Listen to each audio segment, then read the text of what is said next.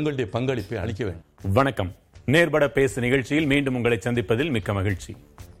எந்த கட்சியில் எவர் தேறுவார் எவர் தாவுவார் என்பதிலிருந்து பார்வையை நம் வீட்டில் தேர்வு எழுதியவர் தேறி இருக்கிறாரா பணிக்கு தாவுவாரா என்பதற்கு திருப்பலாம் இன்று. தமிழகத்தின் புறம் பற்றி பெருமை பேசும் நமக்கு அகம் காட்டும் முடிவுகள் அதிர்ச்சி தருகின்றன. எனவே கருத்தூன்றி கண் வைக்க நேயர்களை அன்போடு வேண்டுகிறேன். இலவச கட்டாய கல்வி உரிமை சட்டத்தின்படி அனைத்து வித பள்ளிகளிலும் இடைநிலை மற்றும் பட்டதாரி ஆசிரியர் பணியிடங்களில் சேர ஆசிரியர் தேர்வு வாரியத்தால் நடத்தப்படும் டெட் டீச்சர்ஸ் எலிஜிபிலிட்டி டெஸ்ட் எனப்படும் ஆசிரியர் தகுதி தேர்வில் தேர்ச்சி பெற்றிருக்க வேண்டும். இரண்டு தாள்களை கொண்டது இத்தேர்வு. முதல் தாளில் தேர்ச்சி பெற்றவர்கள் இடைநிலை ஆசிரியர்களாக ஒன்று முதல் ஐந்தாம் வகுப்பு வரைக்குமான ஆசிரியர்களாகலாம். இரண்டாம் தாளில் தேர்ச்சி பெற்றவர்கள் பட்டதாரி ஆசிரியர்களாக ஆறு முதல் பத்தாம் வகுப்பு வரைக்குமான ஆசிரியர்கள் ஆகலாம். இவற்றில் முதல் தாள் தேர்வு இரண்டு மாதங்களுக்கு முன் நடைபெற்றது. இன்று முடிவுகள் வெளிவந்துவிட்டன. எழுதிய ஒரு லட்சத்து ஐம்பத்து மூன்றாயிரத்து இருநூற்று முப்பத்து மூன்று பேரில் தேர்வானவர்கள் இருபத்தோராயிரத்து ஐநூற்று நாற்பத்தி மூன்று பேர் மட்டும்தான். விழுக்காடு என்றால் பதினான்கு புள்ளி பூஜ்ஜியம் ஆறு விழுக்காடு தான். இப்படி இருந்தால் எதிர்காலம் என்ன ஆகும் இவ்வளவு திறன் குறைவாக இருக்கிறார்களே என்று கருதுவதா?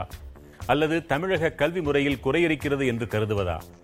தேர்வு முறையில் வாரிய குளறுபடிகள் வழக்குகள் என்று மேலும் சில பரிமாணங்களும் இருக்கக்கூடும்.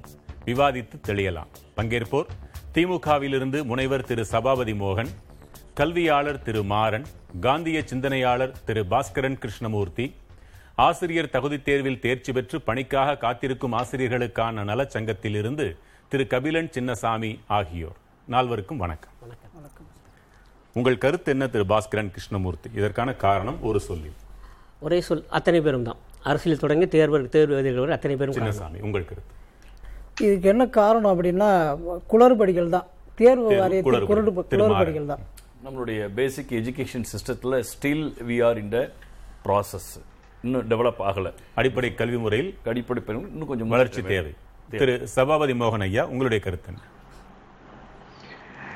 இதுல தொடக்கத்தில் என்னுடைய கருத்து என்ன என்றால் ஒரு போட்டித் தேர்வினுடைய முடிவை வைத்து கல்வியினுடைய தரம் குறைந்து விட்டது என்றோ அல்லது தேர்வை எழுதுகிற பட்டதாரிகளுடைய திறமையை மதிப்பீடு செய்வது என்பதோ இயலாது என்பது என்னுடைய தாழ்மையான கருத்து. ஒரு தேர்வினுடைய குறைபாட்டிற்கு என்ன காரணம்னு நீங்க நினைக்கிறீங்க? ஒரு தேர்வு எழுதுபவனுடைய திறமையையோ அல்லது அந்த மாநிலத்தினுடைய நான் பொதுவாக இந்தியாவில் இருக்கக்கூடிய மாநிலங்களை சொல்லுகிறேன் கல்வித்தரத்தை சொல்ல முடியாது. இப்ப தமிழ்நாட்டை பொறுத்தவரையில் கல்வியில் ஐம்பத்தொன்னு புள்ளி ரெண்டு பர்சன்ட் கிராஸ் என்ரோல்மெண்ட் ரேஷியோ இந்தியாவில் தலை சிறந்த மாநிலம் தளபதியினுடைய தமிழ்நாடு மாநிலம். தலை சிறந்த முதல்வர் தமிழகத்தினுடைய முதல்வர் ஸ்டாலின். எனவே ஒரு தேர்வினுடைய முடிவு அந்த தேர்வினுடைய முடிவின் அடிப்படையை வைத்து தயவு செய்து இந்த ரெண்டு செய்திகளையும் நீங்க ஒன்று சொல்லியிருக்கீங்க. அதாவது கல்வியின் தரம் இன்னொன்று தேர்வு எழுதுபவர்களுடைய திறன் இரண்டையும் சொல்லியிருக்கீங்க. தெரியாத தயவு செய்து தவறாக நினைக்க கூடாது இந்த இரண்டையும் என்னை பொறுத்தவரையில் தமிழ்நாட்டின் கல்வியின் தரம் சிறப்பாக இருக்கிறது. நான் இன்னொரு செய்தியை தொடக்கத்தில் சொல்ல விரும்புகிறேன். தேர்வுகளை எப்படி நாம் பார்க்கணும்னா உயர்கல்வியை தொடர்ந்துட நடத்தப்படக்கூடிய தேர்வு. இப்ப பிளஸ் டூ முடிச்சிட்டு நீட்டு அந்த தேர்வு. இன்னொன்று படிப்பை முடித்துவிட்டு கல்வி வேலை வாய்ப்புக்காக இருக்கக்கூடிய அந்த தேர்வு. அப்படி பார்க்கணும். அதுக்கப்புறம் இன்னொன்னு என்னன்னா ஒன்றிய அரசு நடத்தக்கூடிய மாநில மொழிகளுக்கு முக்கியத்துவம் தர முடியாத ஒரு அனைத்து இந்திய போட்டித் தேர்வு. மாநில அரசு நடத்தக்கூடிய போட்டித் தேர்வு. இது ஒரு பெரிய தலைப்பு. நான் வந்திருக்கக்கூடிய கல்வியாளர்களை அன்போடு கேட்டுக்கொள்வது நான் உங்களுடைய கருத்துக்களை மறுப்பதாக நீங்கள் நினைக்கக்கூடாது. நீங்கள் சொல்லக்கூடிய நல்ல சிந்தனைகளை குறித்து வைத்து நம்முடைய நிச்சயமாக விவாதங்கள் வெளிச்சமிட வேண்டும் ஐயா இருக்கட்டும் அந்த இரண்டு. மட்டுமல்ல மேலும் இரண்டு தெரிவுகளை கூட. நான் கொடுத்திருந்தேன் தேர்வு முறையில் உள்ள குறைபாடுகள். அல்லது வழக்குகள் என்று மேலும் சில பரிமாணங்கள் இருக்கக்கூடும் என்றேன்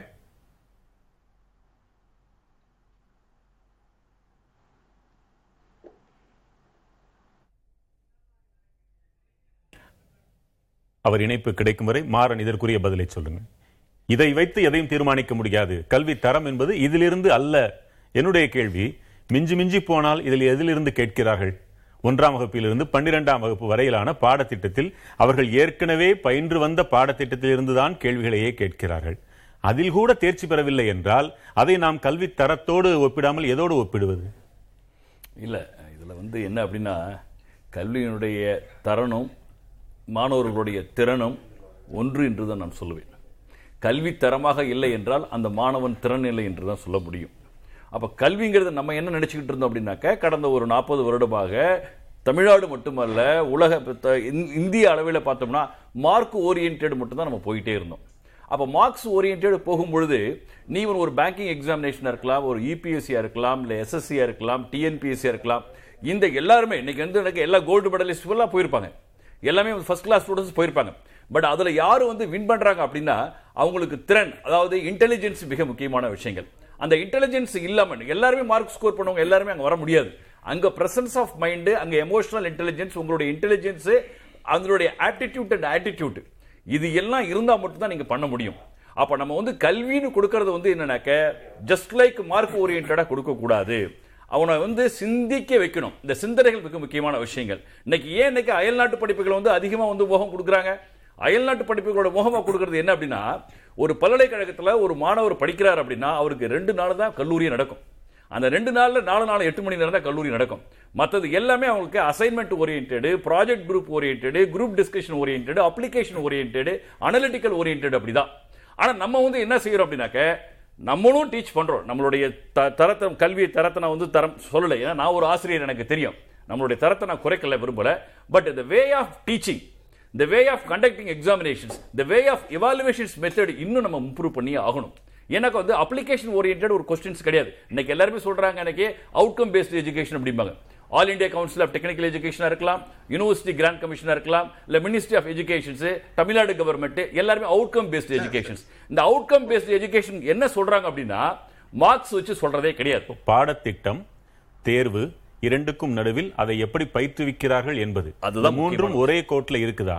இல்ல அதுதான் சொல்றேன். அந்த பை பாடத்திட்டங்கள் சிறந்த பாடத்திட்டங்கள் சார். அதுல வந்து நான் எந்த மாற்று கருத்து சபாபதி மோகன் ஐயா அவர்கள் சொன்னதைப் போல பாடத்திட்டம் என்றால் அது நன்றாக பாடத்திட்டங்கள் கரிக்குலம் இஸ் கரெக்ட் ஒன்றும் பிரச்சனை கிடையாது. கல்வி தரத்தில் ஆசிரியர்களின் பயிற்றுவிப்பும் அடங்கும். ஆசிரியர்கள் பயிற்றுவிப்பு ஆசிரியர்களோட ரோல் தான் அங்க முக்கியமான. விஷயங்கள். அந்த ஆசிரியர்கள் ரோல் வந்து என்ன அப்படின்னா அவர் டீச் பண்றது அந்த சப்ஜெக்ட் வச்சு தான் டீச் பண்ணணும் அவசியம் கிடையாது. அதை அப்ளிகேஷன் ஓரியன்டாக டீச் பண்ணணும். ஏன்னா அந்த மாணவரை வந்து சிந்திக்க வைக்கணும். அந்த சிந்திக்க வைக்கிறது சிந்தனை எங்கே போகும் அப்படின்னாக்க ஒரு என்டையர் அந்த ப்ராப்ளம் சால்விங் ஓரியன்டாக இருக்கணும் அது. ஒரு அப்ளிகேஷன் ஓரியன்டாக இருக்கணும். அதே மாதிரி இருந்து கிளாஸ் ரூமில் இருந்தால் தான் அவன் எக்ஸாமினேஷன்ஸ் அந்த எக்ஸாமினேஷனில் கொஸ்டின்ஸ் நீங்கள் என்ன கேட்குறீங்க நீங்கள் direct questions what is where is how is definitions நீங்கள் கேட்குறீங்க அப்போ டெஃபினேஷன் அவன் என்ன பண்ணுவான்? தேரியில் படிச்சது அப்படி எழுத போகிறான் அதே நீங்கள் வந்து அவனை சிந்திக்கிற மாதிரி ஒரு ஒரு திறன்களை கொண்டு வர மாதிரி ஒரு கொஸ்டின்ஸ் நீங்கள் கேட்டு அவன் சிந்தனையோட இந்த சிந்திச்சு அதுக்கு ஆன்சர் பண்ணி அண்டர்ஸ்டாண்டிங் பண்ணி அதுக்கு ஆன்சர் பண்ண அப்படின்னு நினைக்க அவனுடைய அறிவு வந்து ஆழமாக இருக்கும். இருக்கும். அவருடைய ஆற்றல் வந்து ஆழமாக இருக்கும். அவ்வாறு செயல்பட்டு நல்ல ஒரு மதிப்பெண் எடுக்கிற மாணவர்கள் வந்து நீங்க எனி காம்படிட்டிவ் எக்ஸாமினேஷன்ல போனாங்க சக்சஸ் ஆகிறதுக்கான வாய்ப்புகள் இருக்குது. இன்னைக்கு ஏன் இன்னைக்கு பேங்கிங் எக்ஸாமினேஷன்ஸ் என்ன? தே நியூமரிக்கல் எபிலிட்டி தான் படிக்கிறான் டெஸ்ட் ஆஃப் ரீசனிங் படிக்கிறான் இங்கிலீஷ் பிரைசிங் எல்லாமே படிக்கிறது தான் படிக்கிறது தான் வருது. ஆனா அங்க வந்து என்னன்னாக்க இந்த வே ஆஃப் ஆஸ்கிங் கொஸ்டின்ஸ் இந்த way of answering by the students அங்கதான் முக்கியம். அதுல- அதுக்கான ஒரு ப்ரிப்பரேஷன்ஸ் நம்ம வந்து இன்னும் எக்ஸாமினேஷன்ஸ் மெத்தட்லயும் எவாலுவேஷன் மெத்தட்லயும் நம்ம ரிஃபார்ம் பண்ணி தான் ஆகணும். ஏன் இன்னைக்கு வந்து சிபிஎஸ்சி ஸ்கூல்ல போறாங்க?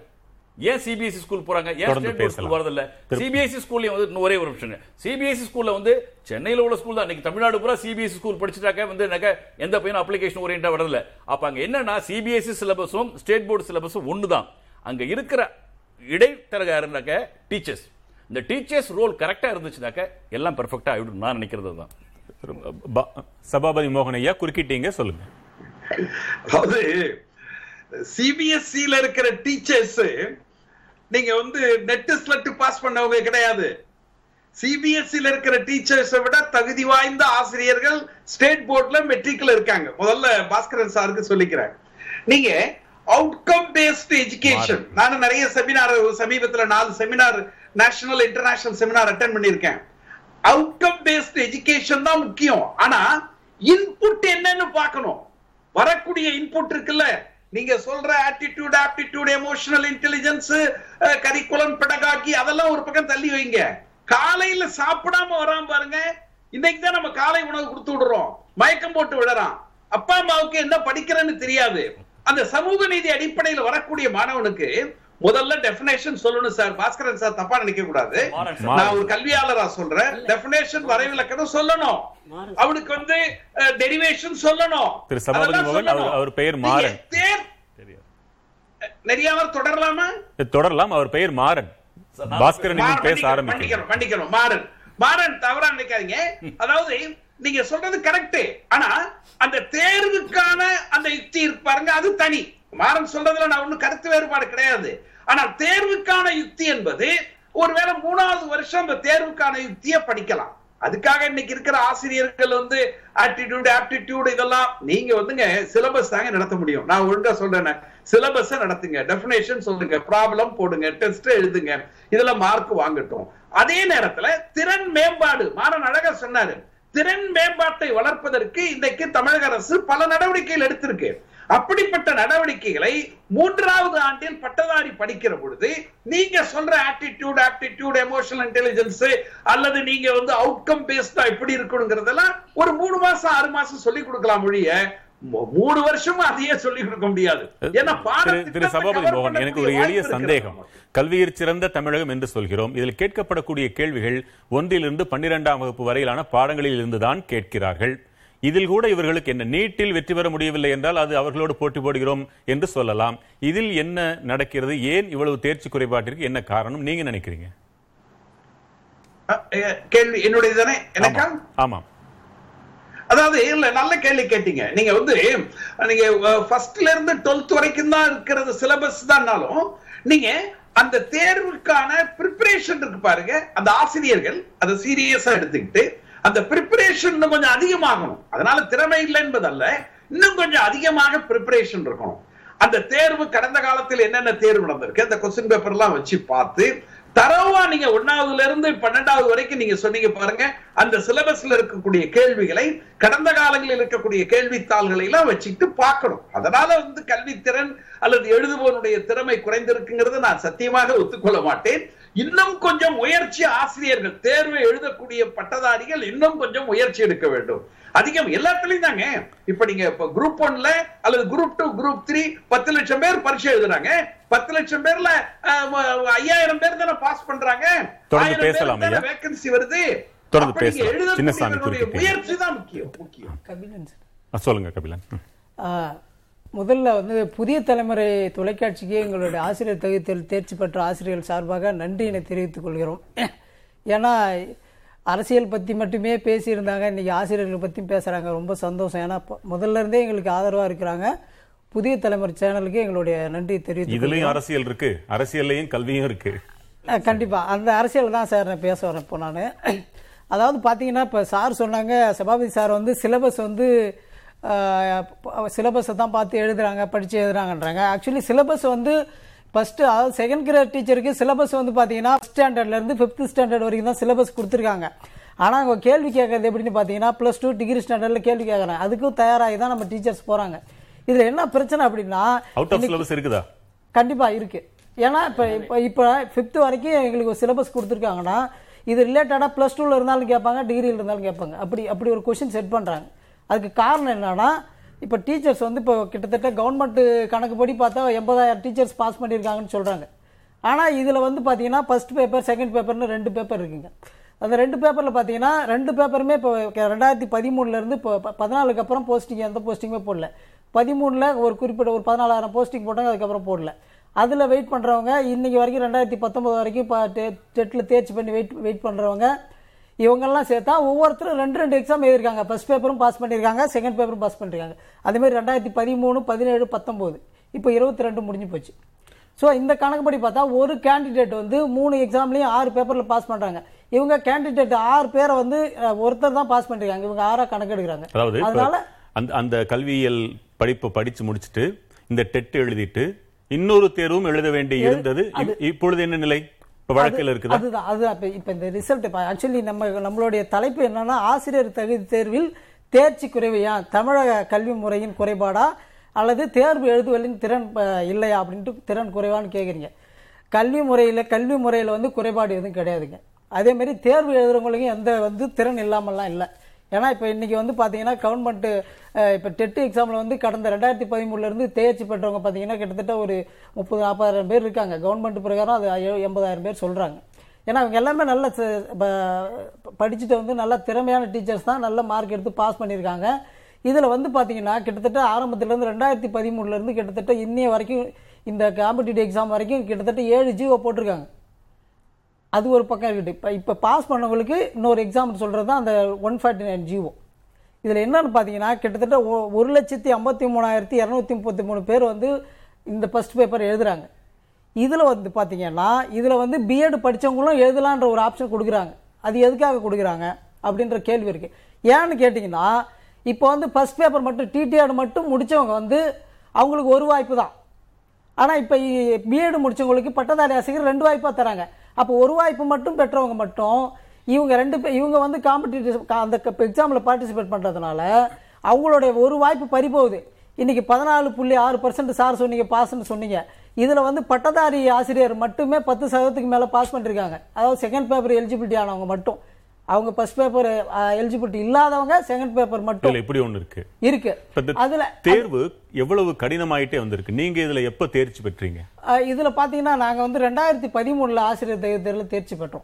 நீங்க பணியில இல்ல. பணியில இல்ல. பணிக்காக காத்திருக்கிறீங்க? ஆமா. அதுக்கு அதுக்கான காரணங்கள் இருக்கு. நிறைய ஜியோ போட்டாங்க. இந்த செலெக்ஷன் ஆஃப் மெத்தட் வந்து தப்பா இருந்தது. வெயிட்டேஜ் மெத்தட்னு ஒன்று கொண்டு வந்தாங்க. அதுக்கப்புறம் அது சம்மந்தமாக கோர்ட்டு போ கோர்ட்டுக்கு போனோம். மதுரை கோர்ட்டு சென்னை கோர்ட்டு தனித்த வேறுபட்ட தீர்ப்பு தந்ததுனால சு- அதை எடுத்து சுப்ரீம் கோர்ட் வரைக்கும் போனோம். அவங்க என்ன பண்ணிட்டாங்க? சுப்ரீம் கோர்ட்டில் வந்து ஒரு மூணு வருஷம் எக்ஸாம் நடத்தாவே அந்த கேஸ் எடுத்தாலும் எக்ஸாம் நடத்தல. அதுக்கப்புறம் பதினேழு நடத்துகிறாங்க சுப்ரீம் கோர்ட்டில் நமக்கு என்ன தீர்ப்பு வந்ததுன்னா இது வந்து கவர்மெண்ட்டோட கொள்கை முடிவுன்னு சொல்லிட்டு தீர்ப்பு வந்துச்சு. என்சிடி நாம்ஸ் படி பார்த்தீங்கன்னா ஒரு ஆசிரியர் தகுதி தேர்வில் தேர்ச்சி பெற்று பெற்றுட்டு பணி நியமன ஆணை வழங்கணும்னா அது அந்த அந்தந்த ஸ்டேட்டோட ஸ்டேட் கவர்மெண்ட்டோட இஷ்டம் தான் அது எப்படி வேணாலும் பணி நியமனம் பண்ணலாம் அது வெயிட்டேஜ் அதாவது வெயிட்டேஜ் மெத்தடில் பண்ணலாம் அல்லது எம்ப்ளாய்மெண்ட் சீனியாரிட்டி பண்ணலாம் மார்க் பேஸ் பண்ணி பண்ணலாம். அது கவர்மெண்ட்டோட விருப்பம். இப்போ தேர்ச்சி வந்து ஏன் குறைஞ்சது அப்படின்னா இன்னைக்கு வந்து கம்ப்யூட்டரைஸ்டு எக்ஸாம் நடத்துகிறாங்க கிட்டத்தட்ட பார்த்தீங்கன்னா ப அதாவது பார்த்தீங்கன்னா ப பதினாலு அக்டோபர் பதினாலிருந்து அக்டோபர் பத்தொம்போதாம் தே பத்தொம்போது வரைக்கும் ரெண்டு செஷனாக ஒரு நாளைக்கு ரெண்டு செஷனாக பன்னெண்டு செஷனாக ஒரு எக்ஸாம் நடத்துகிறாங்க அப்போ பன்னெண்டு type of question paper set பண்ணுறாங்க இதில் நார்மலைசேஷன்ன்ற எந்த மெத்தடுமே கடைபிடிக்கல. அப்படியே வந்து ஒவ்வொருத்தர் ஒரு பேஜில் வந்து பார்த்தீங்கன்னா ஈஸியான கொஷின் பேப்பர் இருந்திருக்கும். ஒரு செஷனில் கஷ்டமான கொஷின் பேப்பர் இருந்திருக்கும். அப்போ இதில் வந்து பார்த்தீங்கன்னா இந்த பதினாலு பர்சன்டேஜ் பேரும் அந்த ஈஸியாக கொஷின் பேப்பர் செட் பண்ண பேப்பரில் வந்து பாஸ் பண்ணியிருக்கலாம் மேபி என்னன்னு கேட்டீங்கன்னா இந்த மாதிரி இப்போ அதாவது ஒரு எக்ஸாம் வந்து பன்னெண்டு செஷனாக நடத்துறதுக்கான காரணம் என்ன? அப்போ நீங்கள் பன்னிரெண்டு வரைக்கும் எப்படி படித்தீர்கள் என்பது இதில் தானே வெளிப்படும்.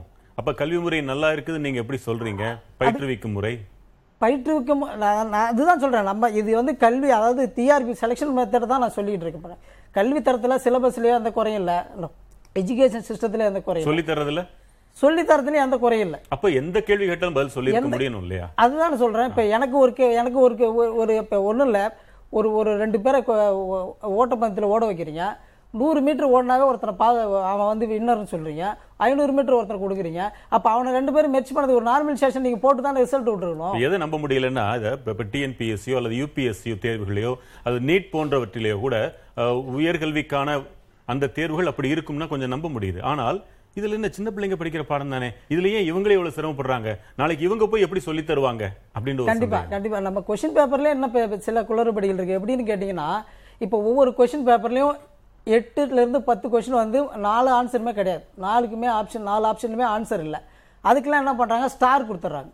அப்போ எட்டுலேருந்து பத்து மார்க்கு ஃப்ரீயாக வந்துடுது அவங்களுக்கு எல்லாருக்கும் மார்க் கொடுத்துட்றாங்க.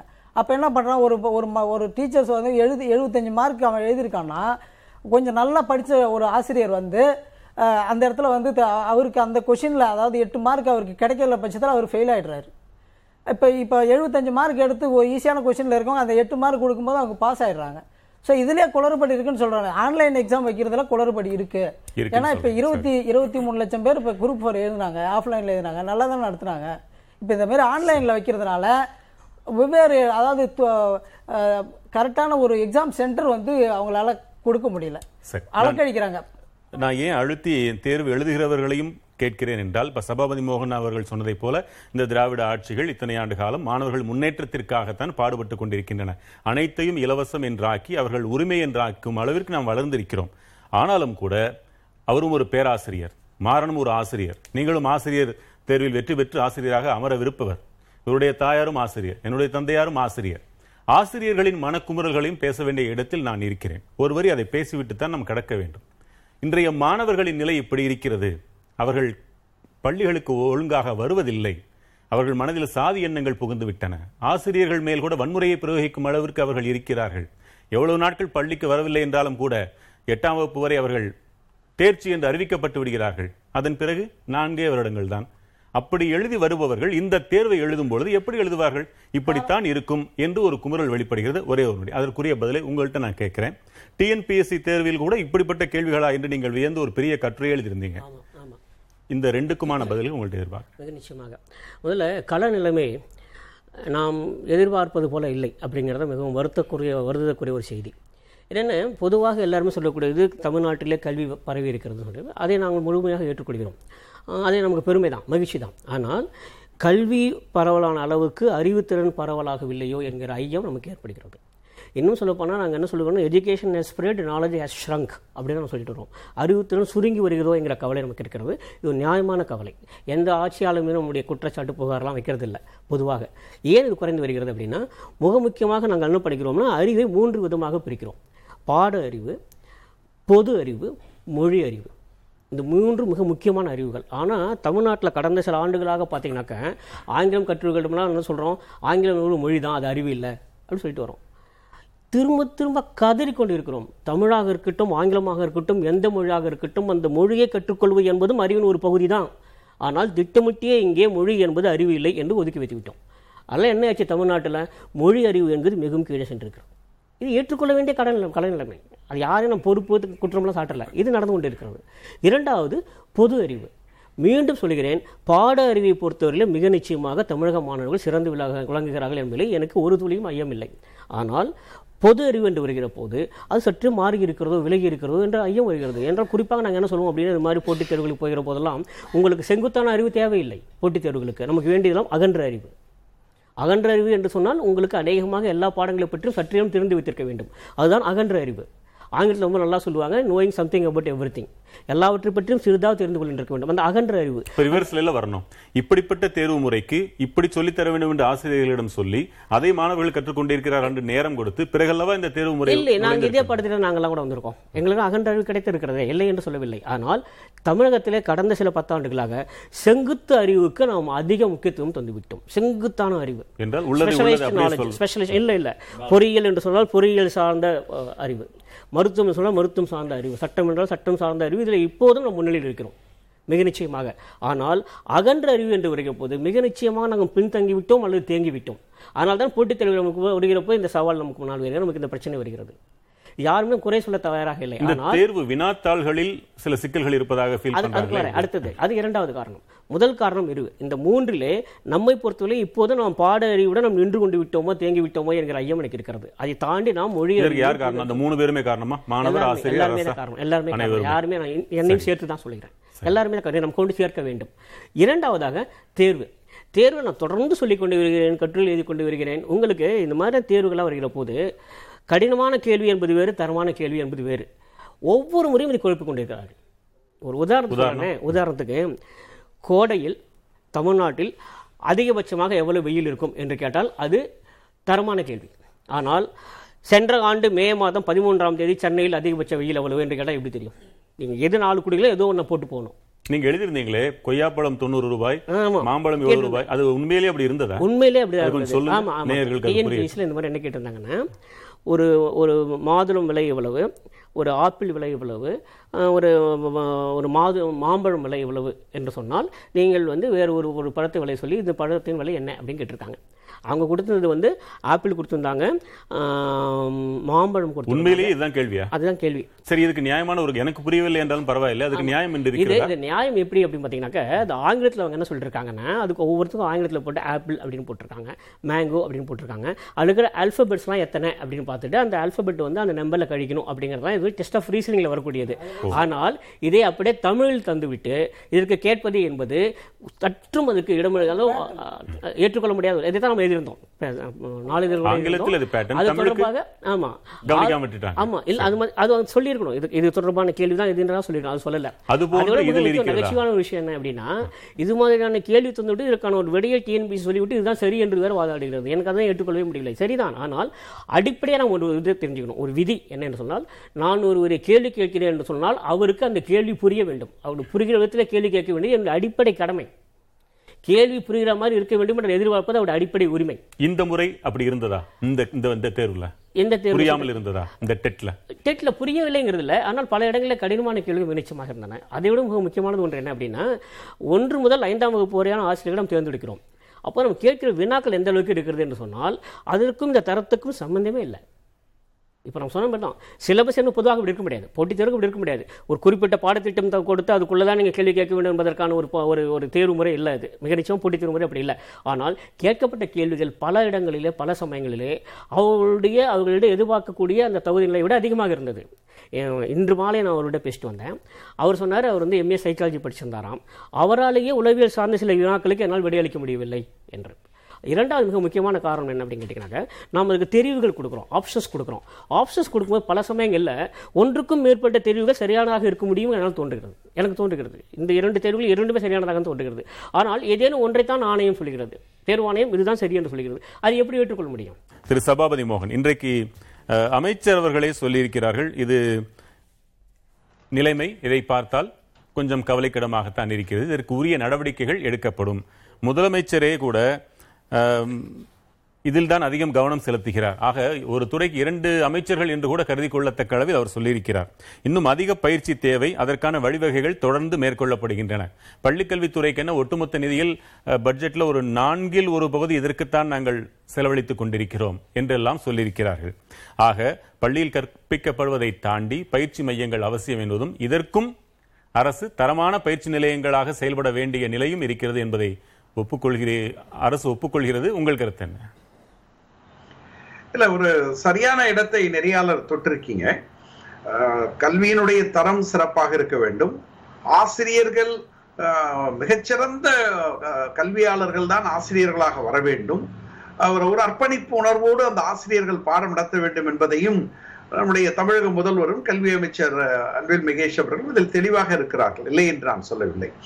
இல்ல இந்த குறைபாடுகளை சுட்டி காட்டியிருக்காங்க பாருங்க. ரொம்ப அழகா சொன்னாங்க. இந்த பன்னெண்டு கொஸ்டின் வந்து பன்னெண்டு டைப் ஆஃப் கொஸ்டின் பேப்பர் வந்திருக்குங்கிறத கண்டிப்பா அதை ஏற்க முடியாது. நான் வந்து அது கட வருங்காலத்தில் எல்லாருக்கும் ஒரே மாதிரி கொஸ்டின் பேப்பர் ஒரே டயத்துல தான் எழுதும் ஒண்ணு. அதுல வேணா சீரியல் மாதிரி இருக்கலாம். ஒரு ஒருத்தருக்கு வந்து ஏங்கிற கொஸ்டின் இன்னொருத்தருக்கு சியா இருக்கலாம் டியா இருக்கலாம் எப்படி வேணாலும் மாறி இருக்கலாம்.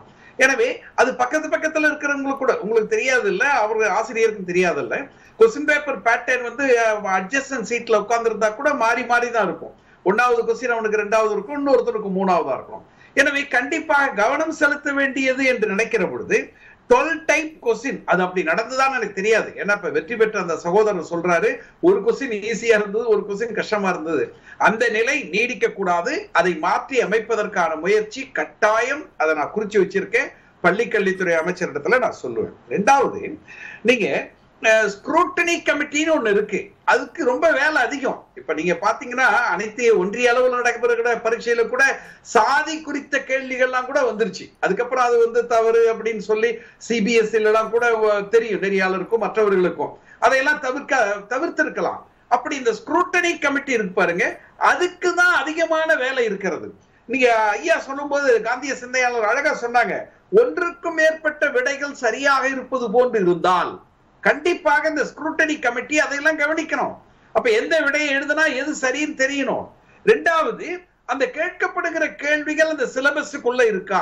இதை வந்து அந்த ஸ்க்ரூட்டனி கமிட்டியினுடைய மிக முக்கியமான வேலை. இருக்கும். கமிட்டி இல்லாம இருக்காது. எல்லாருக்கும் ஸ்க்ரூட்டினி கமிட்டிங்கிறது கொஸ்டின் பேப்பர் செட்டிங்ல ஸ்க்ரூட்டினி கமிட்டி ஆனால் அவர்கள் மிக மிக முக்கியமாக அந்த ஸ்க்ரூட்டனி கமிட்டியில உட்கார்ந்து அந்த கேள்விகளுடைய தரம் எப்படி இருக்கிறது? ஒன்றுக்கு மேற்பட்ட விடைகள் அதுக்கு பொருத்தமாக இருக்கிறதா? அல்லது சிலபஸ் தாண்டி இருக்கிறதா என்பதை பார்க்கக்கூடிய சூழ்நிலையை உருவாக்க வேண்டும்.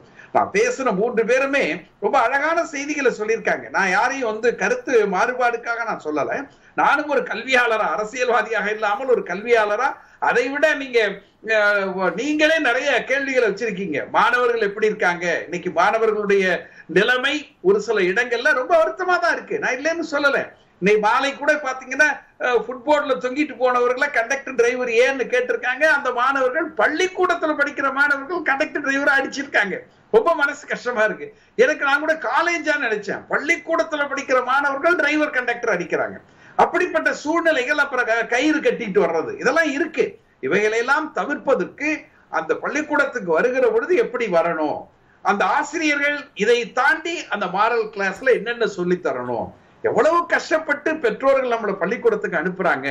அரசாங்கம் எவ்வளவோ நமக்கு செய்யுது. இது எந்த அரசாங்கமாக இருந்தாலும் எவ்வளவோ நமக்கு உரிமைகளை வழங்குகிறது.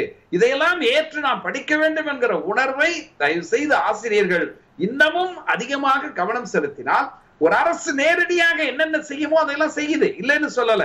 அதை கவனம் செலுத்துகிறேன் என்று பள்ளி கல்வித்துறை அமைச்சர் சொல்லியிருக்கிறது. ரொம்ப மகிழ்ச்சியா இருக்கு எனக்கு. சரி எனவே கட்டாயம். கபிலன் குறுக்கிடுறீங்க சொல்லுங்க. அது ஐயா அவர்கள் சொன்னாங்க கவனத்தில் எடுத்துக்கிறாங்க அப்படின்னு சொன்னாங்க. இன்னும் ஒரு சில விஷயத்தையும் நாங்கள் சொல்கிற கடமை கடமைப்பட்டிருக்கோம். ஏன்னா ஐயா கவனத்தில் எடுத்துக்கணுன்றதுக்காக. நாங்கள் வந்து ஆசிரியர் தகுதி தேர்வில் ரெண்டாயிரத்தி பதிமூணில் வந்து தேர்ச்சி பெறுறோம் அதுக்கப்புறம் ஏழு வருஷம் வந்து காத்திருக்கோம் எட்டு வருஷம் காத்திருக்கிறோம். எலெக்ஷன் வருது. மாண்புமிகு தமிழக முதல்வர் அவர்கள் வந்து ஒரு தேர்தல் அறிக்கையில் நூற்றி எழுபத்தாறு தேர்தல் அறிக்கையில் ரெண்டாயிரத்தி பதிமூணுல இருந்து பாஸ் பண்ணவங்களுக்கெல்லாம் பணி வழங்கப்படும் நடவடிக்கை எடுக்கப்படும் சொல்லியிருக்காங்க. அது ஒன்று இப்போ சொல்லியிருக்காங்க. பதினைந்தாயிரம் பணி வெற்றிடங்களில் ஒன்பதாயிரம் பணியிடங்கள் அதுதான் சொல்ல வரேன். ஏன்னா நாங்கள் இப்போ பத்து வருஷமா வெயிட் பண்ணிட்டோம். அதுக்கப்புறம் இன்னொரு காம்படிட்டிவ் எக்ஸாம்னு சொல்கிறாங்க அதுக்கு ஜிஓ ஒன் ஃபார்ட்டி நைன் வந்து ரெண்டாயிரத்தி பதினெட்டில் போன கவர்மெண்ட் போட்டதுங்க. போன கவர்மெண்ட் வந்து ஜூலையில் போட்டிருக்கு. அந்த அந்த ஜீவோவும் ஒரு மனித ஒரு இது வந்து பார்த்தீங்கன்னா ஒரு மனிதமற்ற செயல். இது அப்படின்னு சொல்லிட்டு நம்ம முதல்வர் அவர்கள் பேசியிருக்காங்க தேர்தல் அறிக்கையில். அதுக்கு அதுக்கான ஆடியோவும் என்கிட்ட இருக்குது தேர்தல் பிரச்சாரத்தில் பேசியிருக்காங்க. ஸோ நாங்கள் ஆட்சிக்கு வந்த உடனே அந்த ஜீவோவை வந்து கேன்சல் பண்ணுறோம் கேன்சல் பண்ணிவிட்டு நாங்கள் உங்களுக்கு பணி பணி வழங்குகிறோம் அப்படின்னு சொல்லியிருக்காங்க ஆனால் இது வரைக்கும் ஒன் ஃபார்ட்டி நைன் ஜிஓ பற்றி எதுவுமே கண்டுக்கல. நாங்கள் பலமுறை வந்து கல்வி அமைச்சரை பார்த்துருக்கோம் கல்வி செயலாளரை பார்த்துருக்கோம் எஜுகேஷன் தலைவரை பார்த்துருக்கோம். இவங்கெல்லாம் பார்த்து நாங்கள் அந்த இப்படி ஒரு எக்ஸாமே தமிழ்நாட்டுக்கு வேணாம்னு சொல்லி தான் கேட்குறோம் ஆனால் இது வரைக்கும் எங்களுக்கு வந்து அந்த பதில் எதுவுமே கிடைக்கல. ஸோ அதனால் நாங்கள் என்ன சொல்ல வரோன்னா ஒரு காம்படிட்டிவ் எக்ஸாம் படிக்கிறது வந்து எவ்வளோ கஷ்டன்றது சாதாரண விஷயம் கிடையாது. ஏன்னா இப்போ வந்து பார்த்தீங்கன்னா பத்து வருஷமாக நானாக வெயிட் பண்ணிட்டு இருக்கோம் பாஸ் பண்ணிட்டு. பத்து வருஷமாக இப்போ ஃபேமிலி மேனு பத்து வயசு போயிடுச்சு எனக்கு. என்ன மாதிரி பத்து நாற்பத்தஞ்சு வயசு ஐம்பது வயசு அப்படிலாம் ஆயிட்டு இருக்காங்க. இப்ப மாணவர்களை பற்றி நான் கொஞ்சம் குறைகளை சொன்னேன். அது- விதிவிலக்குகள் அது விதிவிலக்குகள்னு எடுத்துக்கலாம்னு நம்ம சொன்னாலும் ஆசிரியர்கள் விதிகளே அப்படி மாறிட்டு இருக்குங்கன்னு சொல்ற அளவுக்கு சொன்னாங்க. அதே வேளையில ஆசிரியர்கள் மீதும் இன்னொரு தரப்பின குற்றச்சாட்டுகள் வைக்கத்தான் செய்யறாங்க லட்சக்கணக்கில் சம்பளங்க. யாரும் சரியா வேலைக்கு வர்றதில்ல. ஏன் பிரைவேட் ஸ்கூல்ல கொஞ்சம் வாங்குற சம்பளத்திற்கு இன்னும் சொல்ல போனால் சில ஆயிரங்கள் ஊதியத்திற்காக அவர்கள் அங்கே கற்றுத்தருகிறவர்கள் அவர்கள் டிஇடி எழுதும் போது அதிக அளவில் தேர்ச்சி பெற்று விடுகிறார்கள். காரணம் அவர்கள் மாணவர்களோடு புழங்கிக் கொண்டே இருக்கிறார்கள். அனைத்து ஒன்றுக்கு மேற்பட்ட பாடங்களை கற்றுத்தர வேண்டிய நிலையில் இருப்பவர்கள் அதில் தேர்ந்து விடுகிறார்கள் எளிதாக இருக்கிறது. இவர்கள் அப்படி அல்ல. ஆக இவர்கள் வருவது சர்வீஸ்க்காகவா சேலரிக்காகவா என்ற கேள்வி எழுப்புறாங்க. கண்டிப்பாக கண்டிப்பாக அதுக்கான பதிலும் சொல்கிறேன் இப்போ ரெண்டாயிரத்தி பதினாலுக்கு அப்புறம் எந்த ஒரு போஸ்டிங் போடல. பட்டதாரி ஆசிரியர் போடல இடைநிலை ஆசிரியரும் போடல. அதுக்கப்புறம் இத்தனை வருஷமாக எட்டு ஒம்பது வருஷமாக ரிட்டையர்ட் ஆன ஆனவங்களாம் அவங்களோட வேக்கன்லாம் என்னாச்சுன்ற கேள்வி இருக்குது இப்போ கொரோனா காலகட்டத்தில் வந்து ம- தனியார் பள்ளிகளிலிருந்து அரசு பள்ளிகளுக்கு வந்து மாணவர்கள் சே- கூடுதலா சேர்ந்துருக்கிறதா நம்ம தமிழக முதல்வரே சொல்லியிருக்காங்க. பதினஞ்சு ஆயிரம் பதினஞ்சு லட்சம் ஆசிரியர் மாணவர்கள் சேர்ந்துருக்காங்கன்னு சொல்லியிருக்காங்க. ஸோ அவங்களுக்கெல்லாம் பார்த்தீங்கன்னா முப்பது மாணவர்களுக்கு ஒரு டீச்சர்னு அப்பாயின்மெண்ட் பண்ணால் கூட கிட்டத்தட்ட நாற்பத்தஞ்சாயிரம் ஆசிரியர்கள் வந்து அப்பாயின்மெண்ட் பண்ணோம் ரெண்டாயிரத்தி பதினாலுக்கு அப்புறம் போஸ்டிங்கே போடல. ஸோ அந்த நடவடிக்கையும் இன்னும் எடுக்கல. சம்பளம் ஒரு நான் கேட்கிறேன் மொத்த நிதியில நான்கில் ஒரு பங்கு இதுக்கே ஒதுக்கப்படுதுன்னு சொல்றாங்க. அந்த ஒதுக்கப்படுகின்ற தொகையிலும் தொண்ணூறு விழுக்காடு சம்பளத்திற்கே போய் விடுகிறது நம்ம ஸ்கூல் திட்டத்துல வெளியில் உள்ள ஒரு ஒரு நிறுவனங்களிடமெல்லாம் நீங்கள் பள்ளிகளை வகுப்பறை கட்டித் தாருங்கள். உங்கள் பெயரை போடுகிறோம். எல்லாம் சொல்றாங்க. எந்த ஒரு தனியார் நிறுவனத்திலும் நீங்கள் இந்த ஆசிரியர்களுக்கு ஊதியம் போடுங்கள்னு கேட்க முடியாது. அது அரசாங்கம் முழுமையாக போட வேண்டியிருக்கு. கட்டடம் கட்ட தனியார் கிட்ட கேட்க வேண்டியிருக்கு. என்ன முறை? என்றால் அது ஒரு சுமையாக இருக்குமோன்னு ஒரு ஐயம் கேட்கிறேன். கண்டிப்பா. நிதிச்சுமை இருக்க தான் செய்யலாம் இருக்கு இருக்குதுன்னு தான் சொல்றாங்க. அதை நாங்க ஏத்துக்கிறோம். நாங்க என்ன கேட்கறோம்னா ஆசிரியர் தகுதி தேர்வில் தேர்ச்சி பெற்ற ஆசிரியரை நீங்க வந்து ஒரு அக்ரிமெண்ட் பேசல பண்ணுங்க. எங்களுக்கு நிதிநிலை சரியா வர வரைக்கும் நாங்க உங்களை வந்து இப்போ இந்த சம்பளத்துக்கு தான் வேலை வச்சிருப்போம் உங்களை வச்சிருப்போம். நீங்கள் அதுக்கப்புறம் உங்களுக்கு வந்து நாங்கள் பர்மனெண்ட் பண்ணி என்ன முறையான சம்பளம் என்னவோ அதை கொடுக்குறோன்ட்டு அவங்களே பண்ணலாமே. செலெக்ஷன் ஆஃப் மெத்தடே இங்கே தப்பாக இருக்குது இப்போ வந்து பார்த்தீங்கன்னா எஸ்எஸ்ஏ மூலமாக எடுக்கிறாங்க பார்ட் டைம் டீச்சர்னு எடுக்கிறாங்க. ஸோ இதெல்லாம் எதுக்காக எடுக்கிறாங்கன்னா எந்த அந்த மெத்தடில் வந்து அதாவது இப்போ தினக்கூலிக்கு ஆள் எடுக்கிற மாதிரி எடுத்திருந்தாங்க. இப்போ இப்போ இப்போ கிட்டத்தட்ட ஒரு ஐந்து ஐந்து மாதங்களுக்கு முன்னாடி பார்த்தீங்கன்னா பதிமூணாயிரத்தி முந்நூற்றி முப்பத்தி மூணு ஆசிரியர்கள் வந்து டெம்பரரியாக எடுத்தாங்க. அவங்கெல்லாம் யாருன்னு பார்த்தீங்கன்னா இல்லம் தேடி கல்வியில் வேலை பார்த்தவங்க. ஆசிரியர் தகுதி தேர்வில் தேர்ச்சி பெற்றவங்களுக்கு இப்போ அது ப்ரிஃபரன்ஸ் கொடுக்கல. அதுக்கப்புறம் நாங்கள் கோர்ட்டுக்கு போயிட்டு எங்களுக்கு ப்ரிஃபரன்ஸ் கொடுங்கன்னு சொல்லிட்டு அதுலேயும் பதிமூணாயிரத்தி முந்நூற்றி முப்பத்தி மூணு ஆசிரியரில் வந்து வெறும் ரெண்டாயிரத்தி இரநூத்தி சில்லற பேர் தான் இப்போ சேர்ந்துருக்காங்க ஆசிரியர் தேர்தலில். ஏன்னா குறைவான சம்பளம். ஏழாயிரத்தி ஐநூறு பத்தாயிரம் பன்னெண்டாயிரம்னு சொல்கிறாங்க செகண்ட் கிரேட் டீச்சருக்கு ஏழாயிரத்தி ஐநூறு பட்டதாரி ஆசிரியருக்கு பத்தாயிரம் சம்பளம். ஒரு பிஜி அசிஸ்டண்ட்டுக்கு வந்து பார்த்தீங்கன்னா பன்னெண்டாயிரம் சம்பளம். அதாவது ஒரு பன்னெண்டாயிரரூவாயோ ஒரு ஏழாயிரம் சம்பளத்தில் வந்து எப்படி இப்போ இருக்கிற பொருளா- பொருளாதார சூழ்நிலையில் வந்து குடும்பத்தை ரன் பண்ண முடியும்? அந்த ஒரு கேள்வி இருக்குது அதுவும் என்ன பண்ணாங்க? இப்போ இப்போ டெம்பரரி எடுத்த டீச்சர்ஸுக்கு இப்போ கடந்த அஞ்சு ஆறு மாதமாகவே சம்பளமே போடல. வேலை பார்த்தவங்களுக்கு யாருக்குமே சம்பளம் போடல. நிதிநிலை அதுக்கு வந்து நிதிநிலை சுமையா கூட இருக்கலாம். நாங்க அதை அக்செப்ட் பண்றோம். ஒரு உதாரணம் தெரிஞ்சுக்கக்காக கேட்கிறேன் ஒரு ஒரு higher secondary school head master இன்னைக்கு ரிட்டையர் ஆகிறாருன்னா இந்த மாதம் அவருக்குடைய சம்பளம் எவ்வளவாக இருக்கும்? திரு மாறன். நம்ம தமிழக மாணவர்கள் இதை ஒரு வேலை வாய்ப்பாக நினைத்துக் கொண்டாலும் பரவாயில்லை. சர்வீஸாக நினைத்தாலும் பரவாயில்லை. இரண்டும் சேர்த்துதான் பல பேர் நினைக்கிறாங்க. அழகாக வர வேண்டும். அதிகமான அளவில் தேர்ச்சி பெற வேண்டும். என்றால் எல்லாவற்றிற்கும் போல இவற்றிற்கும் தேர்ச்சி மையங்களைத்தான் நாடிக்கொண்டு செல்கிறார்கள். இன்றைக்கு இதற்கும் தனியார் நிறைய இருக்கின்றனவா? இருக்கின்றன. தனியார் பள்ளிகள் என்றால் நன்றாக சொல்லிக் கொடுப்பார்கள். ஆசிரியர்களுக்கு வேண்டுமானால் ஊதியம் குறைவு. ஆனால் நல்லா கற்றுத் தருவாங்க என்ற போக்கு மக்கள்கிட்ட இருக்குது. இந்த பயிற்சி மையங்களில் மட்டும் ஏன் இப்படி தோற்கிறார்கள்? அவர்களையும் கேட்கிறேன். இல்லை இதில் என்ன காரணம் அப்படின்னா சார் இதில் வந்து நம்மளுடைய பேசிக்கான நீங்கள் இது வந்து நான் ஒரு எக்ஸாம்பிள் ஃபார் இப்போ டாக்டர் சபாபதி மோகன் சார் இருந்தாருங்க. பாஸ்கரன் இருக்காருங்க. நான் இருக்கிறேன். நீங்கள் இருக்கீங்க. தம்பி இருக்கிறாங்க. மேக்ஸிமம் எல்லாருமே வந்து ஒரு இருபத்தஞ்சு வருஷத்துக்கு முன்னாடி கவர்மெண்ட் ஸ்கூலில் படிச்சவங்க தான். கவர்மெண்ட் ஸ்கூலினுடைய தரம் வந்து என்ன அப்படின்னா அப்பயே இருந்து இருந்துக்கிட்டு தான் இருக்குது. ஆனால் அன்னைக்கு அதே சிலபஸ் நம்ம வந்து நினைக்க திண்ணைப்பள்ளின்னு சொல்லியிருப்போம். இல்லைங்களா? திண்ணைப்பள்ளிங்கிறது வந்து அதனுடைய மெத்தட்லேருந்து வந்ததுலேருந்து அங்கேயே வந்து நம்ம அனலிட்டிக்கல் ஓரியன்டாக சொல்லி கொடுத்துருக்காங்க. இன்னைக்கு வந்து ஒரு மேத்தமெட்டிக்ஸ் ஒரு பையன் போடுறான் அப்படின்னா கால்குலேட்டர் இல்லாமல் மேத்தமெட்டிக்ஸ் போட முடியல. அவன் பிரைவேட் ஸ்கூலில் படித்தாலும் சரி தான் கவர்மெண்ட் ஸ்கூலில் படித்தாலும் சரி தான் அப்போ இவனுடைய பயிற்று முறை எங்கே இருக்குன்னு பாருங்க.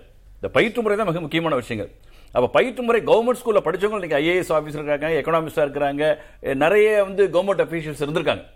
அவங்க படிச்சிருக்காங்க. என்ன இன்னைக்கு நீ- எங்கேயாவது செல்லம் கொடுத்துருக்கோமா? யாரையாவது கண்டிக்க தவறி இல்ல இருக்கோமா? அதுதான். அதுல என்ன காரணம்னா பெற்றோர்களுடைய ஒத்துழைப்பு அதிகமா இருந்துச்சு. சமூகத்தினுடைய ஒத்துழைப்பு அதிகமாக இருந்துச்சு.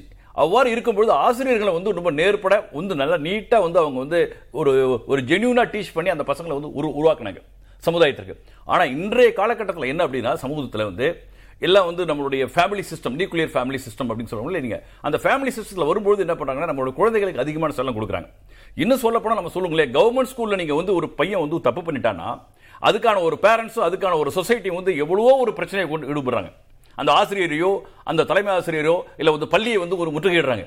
ஆனா அதே அந்த ஒரு பையன் வந்து ஒரு பிரைவேட் ஸ்கூல்ல படிச்சு ஒரு சின்ன ஒரு மிஸ்டேக்ஸ் பண்ணி அந்த பிரின்சிபாலோ அந்த ஸ்கூல் டீச்சரோ கால் பண்ணாக்க ஓடோடி போய் நீ அங்க போய் மண்டிடுறாங்க. நிச்சயமா. இதுதான் பேரண்ட்ஸோடைய வியூ ஆசிரியர் மாணவனை அடிக்கிறதுக்கும் மாணவன் ஆசிரியர் அடிக்கிறதுக்கும் வித்தியாசம் செய்யுது. இது வந்து ஒரு ஒரு- பெரிய அப்டக்கல்ஸ் நீங்கள் அதுக்கு அடுத்து நீங்கள் சொன்ன இந்த டியூஷன் சென்டர் கோச்சிங் சென்டர் அப்படின்னு பார்த்தீங்களா இந்த கோச்சிங் சென்டருக்கு எல்லாமே என்ன காரணம் அப்படின்னாக்க நம்மளுடைய கல்வி முறை சரியான கல்வி முறை இல்லாததான் காரணம் நான் சொல்லுவேன் எனக்கு நீங்கள் வந்து ஐயா சொன்னார் அவுட்கம் பேஸ்டு எஜுகேஷன் அப்படிங்கிறாங்க இல்லையா?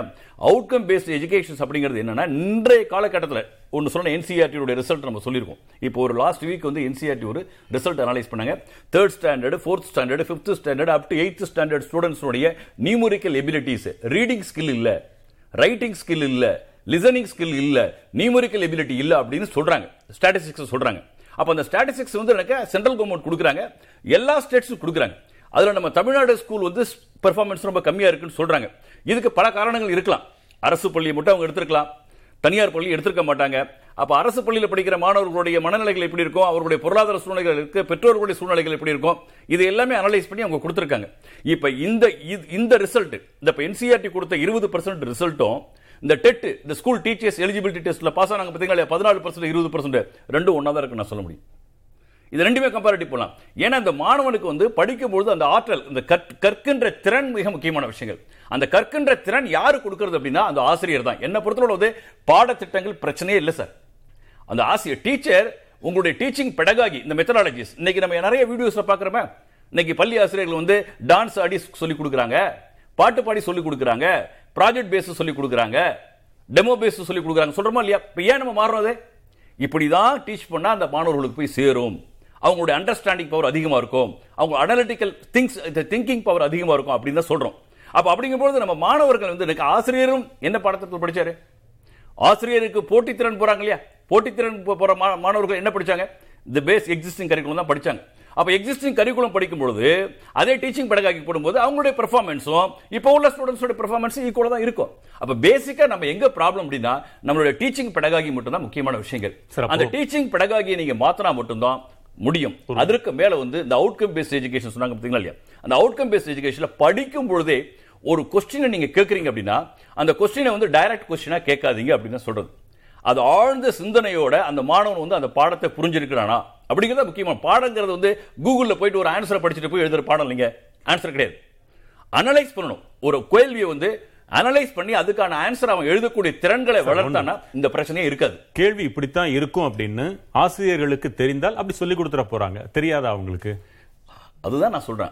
எல்லாத்துக்கும் காரணம் ஆசிரியர் தான். அந்த ஆசிரியர் நடத்துகின்ற விதம் இருக்கு பாத்தீங்களா இல்லையா? அந்த விதம் தான் முக்கியம். நான் என்ன சொல்றேன்னா ஒரு ஒரு ஆசிரியர் வந்து கிளாஸ் எடுக்கிறார் அப்படின்னா not only the subject three sixty degree டைமென்ஷன்ல அந்த மாணவர்களுக்கு ஒரு தியரியவோ ஒரு தேரத்துக்கு சொல்லி கொடுக்குறாரோ ஒரு பிராக்டிக்கல் சொல்லி கொடுக்குறாரோ ஒரு ப்ராஜெக்ட் பேஸ் சொல்லி கொடுக்குறாரோ அதை ரொம்ப இன்டெப்த் அனாலிசிஸோட அந்த மாணவர்களுக்கு அப்ளிகேஷன் ஓரியன்டாக சொல்லி கொடுக்கணும். இதுல வந்து எண்பது சதவீத மாணவர்கள் தேர்ச்சி அடையலாம். இருபது சதவீத மாணவர்கள் தேர்ச்சி அடையறதுக்கு வாய்ப்புகள் கிடையாது. ஆனா இங்க உல்டாவா இருக்கு. இங்க வந்து உல்டாவா இருக்குது. மிகப்பெரிய. ஒரு கல்வி மாற்றத்துல போனோம்னா இடையில நிக்கிறோமோ? இன்னொரு ஒரு பத்தாண்டு காலத்தில் இது கண்டிப்பா சரியாகுமா? சார். இது வந்து நம்ம என்னப்பா நம்மளுடைய கற்றல் திறன்களை வந்து ஊக்குவிக்கணும் அப்படின்னா கற்றல் திறன்களை வந்து மேல இன்னும் வளர்க்கணும் அப்படின்னாக்க ஆசிரியர்களுடைய திறன்கள் வந்து மிக முக்கியமான விஷயங்கள். நீங்க சொல்ற ஆசிரியர்கள் திறன்கள் இல்லாம நம்ம மாற்ற முடியாது. ஏன்னா ஆசிரியர் திறமை உள்ளவர்கள் தான். நாலஞ்சு வயசு திறமை உள்ளவர்கள். எல்லாருமே குவாலிஃபைடு எல்லாருமே teachers but at the same times அவங்களுடைய டீச்சிங் பெடகாகி மாத்தணும். என்ன சொல்ல போனா நீங்க நீங்க ஃபாரின் எஜுகேஷன் சிஸ்டம் சொல்றாங்க. இந்த ஃபாரின் எஜுகேஷன் சிஸ்டம்ல வந்து ஓப்பன் புக் சிஸ்டம் அப்படிங்கிறாங்க. ஓப்பன் புக் வச்சு தான் அவன் எழுதுறான். நம்ம ஊர்ல நீங்க மூணு மணி நேரத்துக்கு ஒரு புக்கை கொடுத்து எக்ஸாம் எழுதுனா எழுத முடியுமா? எழுத முடியாது. ஏன்னா ஓப்பன் புக் சிஸ்டம் கூட அவன் இன்டெப்தா படிச்சாதான் அதுக்கான ஆன்சர் எங்க இருக்குன்னு கண்டுபிடிச்சு எழுத முடியும். அப்ப அவன் எங்க படிக்கிறான்? லேர்னிங் பண்ணும்போது அண்டர்ஸ்டாண்டிங் பண்ணி தான் படிக்கிறான். அப்ப ஈஸியா அவன் புக் வச்சு எழுத முடியும் அவனுக்கு. கரெக்டா எழுத முடியும். ரெஃபரன்ஸ் பண்ண முடியும். இது எல்லாம் நம்ம மாத்தணும். நம்ம மேலை நாடுகள் கல்விங்கிறோம் புதிய கல்வி திட்டங்கிறோம் தமிழ்நாட்டுடைய கல்வி திட்டங்கிறோம். இது எல்லாமே நம்ம வந்து மாற்றப்படணும். ஏற்றவாறு மாற்றம் வேண்டும். மாற்றம் இல்லை என்றால் பிரச்சனை தான். இல்லை இந்த கல்வி முறை இந்த தேர்வு ரெண்டிலுமே மூன்று சிக்கல்கள் நாம் முதல்ல அடையாளம் பண்ணணும் அது வந்து பிரச்சனைகள் இல்லை சிக்கல்கள். மிக முக்கியமான ஒரு சிக்கலை நான் பார்க்குறது. இந்த போட்டித் தேர்வுக்கு எடுத்தோடனே பேராசிரியர் டாக்டர் சபாபதி மோகன் ஐயா சொன்னாங்க. அது என்னென்னா இந்த போட்டித் தேர்வாகட்டும் நுழைவுத் தேர்வாகட்டும் வரக்கூடிய அந்த முடிவு என்பது ஒரு மாணவனுடைய அறிவுத்திறனுக்கான அளவுகோல் அல்ல அப்படிங்கிறத நான் தெளிவாக இருக்கேன். அது அறிவுத்திறனுக்கான அளவுகோல் இல்லை ஏன்னா என்னுடைய வாழ்க்கையில் நான் சொல்கிறேன் என்னுடன் உடன் படித்தவர்கள். என்னை விட எல்லா விதத்திலையும் கணிதத்திலும் அறிவியலிலும் மிகவும் கைதேர்ந்தவர்கள். ஆனால் அவர்களால் போட்டித் தேர்வுகளை வெற்றி பெற முடியவில்லை. என்னால் தேர்ச்சி பெற முடிந்தது என்று சொன்னால் மிக நிச்சயமாக அவர்களை அறிவுத்திறனில் நான் மேலானவன் அல்ல. நல்லா ஞாபகம் வச்சுப்போம். அதனால் இதை ஒரு அறிவுத்திறனுக்கான அலுவலாக நம்ம வைத்து போக போக முடியாதுங்கிற எனக்கு தோணுது. அப்புறம் இரண்டாவது வரக்கூடிய மிகப்பெரிய சிக்கல் என்னென்ன இந்த புதிய கல்வி திட்டத்தில் ஒரு ஒரு ஒரு சொல் பயன்படுத்தியிருக்காங்க. ரோட் லேர்னிங் அப்படின்னு போட்டிருக்காங்க புதிய கல்வி திட்டத்தில். தமிழில் சொல்லணும்னா கண்மூடித்தனமாக கற்றுக்கொள்ளுதல் அல்லது குருட்டாம்போக்கில் அந்த பதவி நான் பயன்படுத்துறது இல்லை கண்மூடித்தனமாக கற்றுக்கொள்ளுதல். ஆனால் இந்திய கல்வி முறைங்கிறது பிற நாட்டு கல்வி முறையிலிருந்து முற்றிலும் மாறுபட்டது. இந்திய கல்வி முறையும் சீன கல்வி முறையும் கீழே நாட்டு கல்வி முறையும் ஏறத்தாழ ஒன்றாக இருக்கலாம். ஆனால் மேலை நாட்டு கல்வி முறையும் இந்திய கல்வி முறையும் ஒன்றாக இருக்கவே முடியாது. ஏன்னா உங்களுக்கு எல்லாருக்குமே தெரியும் இவர்கள் எதை சொல்ல வராங்க அப்படின்னா இந்த மனப்பாட பகுதிங்கிறது ஏதோ வேண்டாத ஒரு சறுக்கு மாதிரி சொல்லிட்டு இருக்காங்க. ஒரு உதாரணத்தை சொல்லணுமே நம்ம எல்லாருமே சிறிய வயதில் பகுத்துண்டு பல்லுயிர் ஓம்புதல் நூலர் வகுத்தவற்றில் எல்லாம் தலைங்க திருக்குறளில் மனப்பாடமாக தான் பண்ணியிருப்போம். அர்த்தம் தெரியாது. ஆனால் நாம் வளர வளர வர நம்மளை அறிவு பெருக பெருக பெருக அவனுடைய ஆழம் நமக்கு புரிகிறது. இந்திய கல்வி முறை அப்படித்தான் இருந்தது அப்படித்தான் இருக்க வேண்டும். ஆனால் அதை மாற்றுறோம் அதுக்கு நம்ம என்ன பேர் வச்சோம்? ரோட் லேர்னிங் குருட்டா மோக்கில் படிக்கிறது கருமூடித்தனமாக படிக்கிறது அப்படி இல்லை.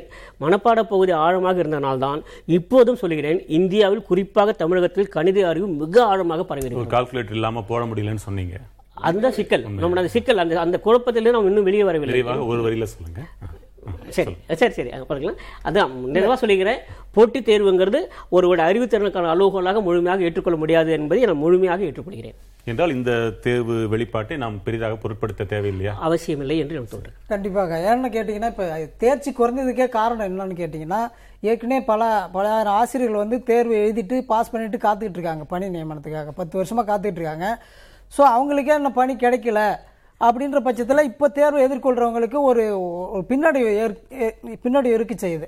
ஸோ அதனால கூட இன்ட்ரெஸ்ட் இல்லாமல் படிக்காமல் இருந்திருக்கலாம். ஸோ படிச்சுட்டு பாஸ் அப்படி பண்ணா ஒரு கூட நமக்கு ஒரு. படிச்சுட்டு பாஸ் பண்ணா கூட ஒரு ஒரு விஷயம் சார் சொல்லிடுறேன். படிச்சு பாஸ் பண்ணவங்களுக்கே இன்னும் வேலை கிடைக்கல அப்படின்ற பட்சத்தில் இவங்க வந்து அதில் இன்ட்ரெஸ்ட் காட்டாமல் கூட தேர்வு அதாவது சதவீதம் குறைஞ்சிருக்கலாம். நாங்கள் அதுக்கு வரல. இப்போ பத்து வருஷமா டீச்சர்ஸ் அப்பாயின்மெண்ட் இல்லை.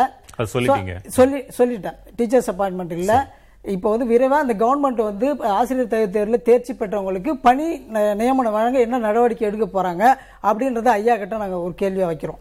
இன்னொன்று அந்த GO one forty nine GO வந்து கேன்சல் பண்ணணும்னு சொல்லிருக்காங்க. ஏன்னா இன்னொரு விஷயம் இன்னொரு விஷயம். சபாபதி மோகன் நிறைவாக சில நொடிகள். ஒரே விஷயம் ஒரே விஷயம் சொல்லிக்கிறேன். அஹ் ரொம்ப இன்னொரு விரைவா- ஐயா ஐயா ஒரு செய்தி, விஷயம். நிறைய செய்தி ஒரே இருக்கு விஷயம் விரைவா மட்டும் சொல்லிடுறேன். சொல்லிடுறேன். நம்முடைய சகோதரர் சொன்ன மாதிரி அந்த ஒன் ஃபார்ட்டி நைன் ஜியோ குறித்து இந்த நிகழ்ச்சியை பள்ளிக்கல்வித்துறை கல்வித்துறை சார்பாக ஒருவர் பார்த்து கொண்டிருக்கிறார். எனவே அதற்குரிய நடவடிக்கை எடுக்கப்படும் என்பதை நான் தெரிவித்துக் கொள்கிறேன்.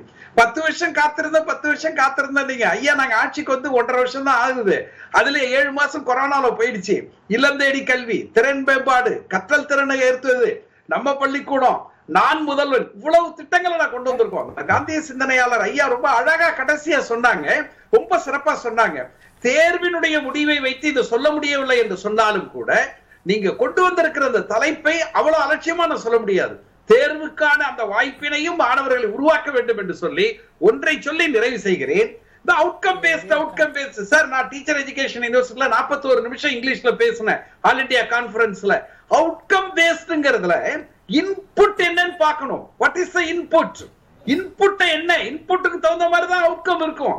இன்புட் எப்படி இருக்குன்னு பார்க்காம நீங்க outcome based numerical ability intellectual ability எல்லாம் பேசுறதுல அர்த்தமே இல்ல. இன்புட் வந்து இந்தியா தமிழ்நாட்டுல இருக்கக்கூடிய இருபது லட்சம் பேர் படிக்கிறாங்கன்னா இருபது லட்சம் பேர் ஒரே மாதிரியான சமூக நீதியில இல்ல. அதனாலதான் இப்ப இல்லம் தேடி கல்வி ஏன்? எல்லாருக்கும் இல்லம் தேடி கல்வியா? வெங்கட்டனுடைய பிள்ளைங்களுக்கு இல்லம் தேடி கல்வி தேவையில்லை.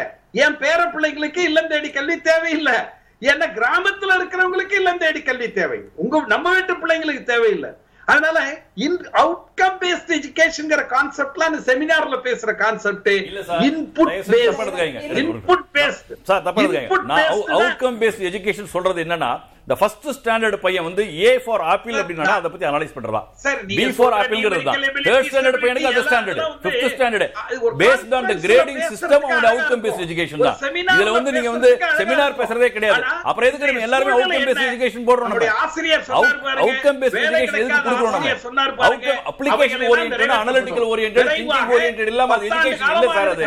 ஆசிரியர்களுக்கு வேலை வாய்ப்பினை சரி, ஆணைய நேரம் வழங்கக்கூடிய. அந்த பணியை நாங்கள் நடத்தி காட்டுவோம் என்பதை நான் கேள்விக்கு பதில் சொல்லும் அளவுக்கு நேரம் இல்லை. மன்னிக்கணும். அடுத்த அமர்வுல இந்த ஒன் ஃபார்ட்டி நைன் கேன்சல் பண்ணி தருவோம் அப்படின்ற ஒரு உத்தரவாதம் மட்டும். இல்ல. நூத்தி எழுபத்தி தேர்தல் நிறைவேற்றணும். எங்களோட கோரிக்கை. அமைச்சர் இந்த நிகழ்ச்சியை பார்த்துக் கொண்டிருக்கிறார் என்று சொன்னார். அதற்கு மகிழ்ச்சி. அது செய்து தரப்படும் என்ற உத்தரவாதத்தையும் அளித்திருக்கிறார் என்பதில் அவருக்கு நன்றி. ஒரு நீதியரசர் ஒரு ஆசிரியையின் தலைமை ஆசிரியையின் கால்களில் விழுந்து வணங்கினார். எங்கே? சென்னை மாநகரிலே. ஒரு மிகப்பெரிய பேருந்து நிலையத்திற்கு முன்னால் காரை நிறுத்தி சென்று விழுந்து வணங்கினார். அவர் நீதி அரசராக இருக்கிறார். அந்த அம்மையார் அவருக்கு கற்றுக் கொடுத்தவர். காலம் பழைய காலம். அந்த அளவிற்காவது இப்பொழுது என்று சொன்னால் அது மலைக்கும் அடுக்குமான வித்தியாசமாக வேறு யாரும் அல்ல பாஸ்கரன் கிருஷ்ணமூர்த்தி அவர்களின் தாயார் தான் அந்த ஆசிரியை. அந்த காலத்தையாவது நாம் மீண்டும் நெருங்க வேண்டும் என்பதை எதிர்பார்ப்பு திறன் அனைத்து இடத்திலும் மேம்பட வேண்டும். உங்கள் நால்வரின் கருத்து பகிர்வுக்கும் நெஞ்சார்ந்த நன்றி. மற்றும் ஒரு நேர்பட பேசு நிகழ்ச்சியில் மீண்டும் சந்திக்கலாம். வணக்கம்.